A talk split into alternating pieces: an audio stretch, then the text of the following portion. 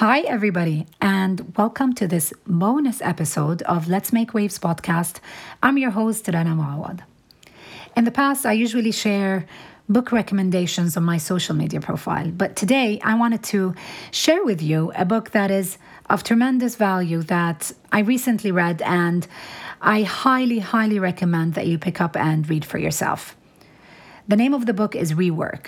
Rework by Jason Fried and David Hansson. This is a treasure chest full of amazing gems of advice. And because, th- because of that, I wanted to quickly come up here to share with you some of these eye opening tips that I loved in this book. So if you're an entrepreneur who's just starting out, or if you're somebody who's a few years in, this book is a fantastic resource to get your hands on. I'm not an affiliate, and this is not a paid promotion.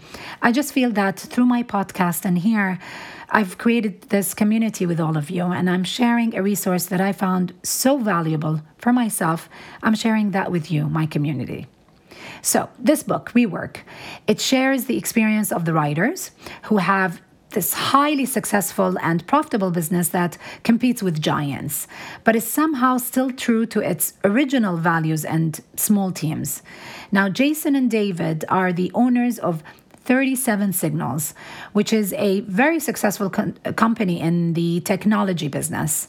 Their products include Basecamp, Highrise, Backpack, Campfire, just to name a few.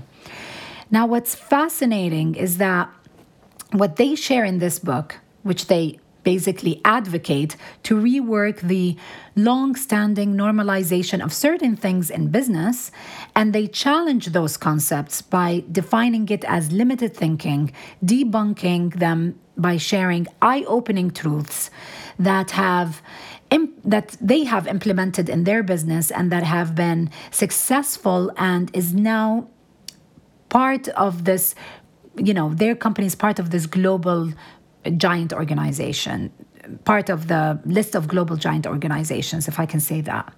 So, without giving you too much from the book, because I really think you should you know, pick it up and read it for yourself. I'm here to share with you some of the tips that they shared that I think will help you today in your business and in your way of thinking when it comes to your business.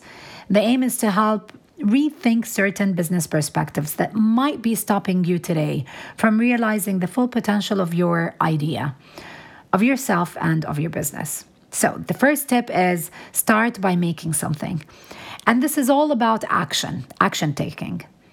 Having an idea is nothing like doing something with that idea it is really easy for for anybody to have ideas that you know we might think is really valuable. But until we work on that idea and then try to sell it that we actually start understanding whether the idea holds water or not. So power is in the motion okay? But the second trip that uh, the second tip that i'd like to share with you is to start at the epicenter. So when you're starting anything new there are so many forces that will pull you in different directions.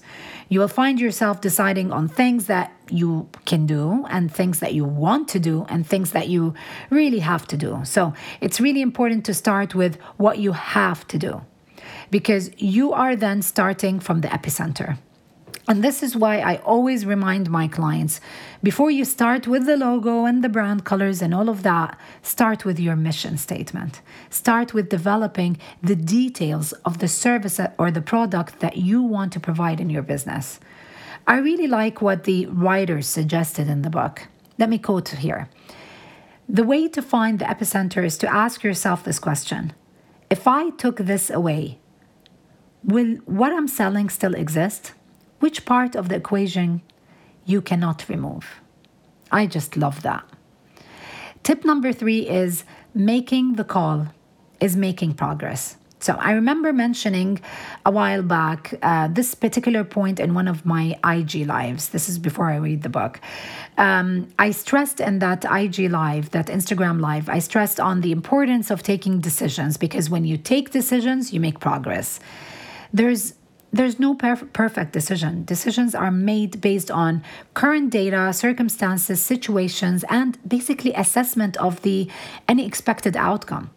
Waiting on the perfect decision is stagnation to the momentum and, and movement, which is in most cases, it brings more problems than solutions. So I hope you think about that. Tip number four is don't copy.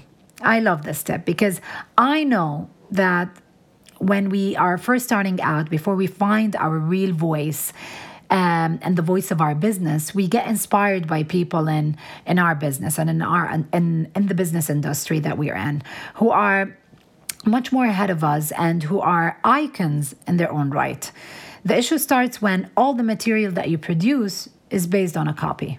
This formula is destined for failure because you're building your brand and image based on something that doesn't exist because it is not you.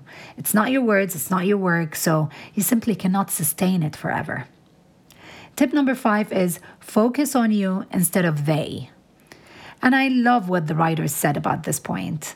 This is what they had to say. I'm going to quote this.